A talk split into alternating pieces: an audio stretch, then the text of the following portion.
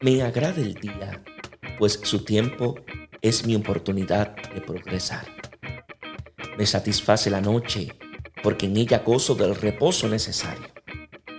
Me alegra la luz, porque me permite disfrutar de la belleza de la creación. Me complace la penumbra, porque es propicia para la contemplación de mi mundo interior. Acepto los obstáculos porque son un desafío a mi creatividad. Recibo gratamente la recompensa porque es la remuneración a mi diligencia. Valoro la tristeza porque en ella templo mi carácter. Disfruto de la alegría porque rejuvenece mi espíritu. Despierta tu capacidad de admiración ante las mil maravillas de la vida. Dios os bendiga en sabiduría y en santidad.